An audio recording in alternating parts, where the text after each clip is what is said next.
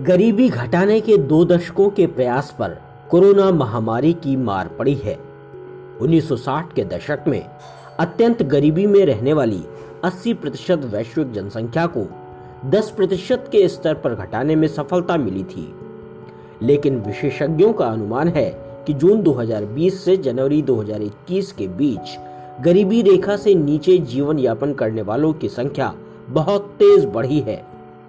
हाल ही में यूएन की एक रिपोर्ट में कहा गया है कि 2020 में महामारी की वजह से बढ़ी बेरोजगारी की दर 2021 में भी बनी रहेगी। इससे पहले आईएलओ ने अपनी रिपोर्ट में कहा था कि दक्षिण एशिया में काम के घंटों में 4.9 प्रतिशत का नुकसान हो सकता है, जिससे 31 मिलियन नौकरियाँ जा सकती हैं।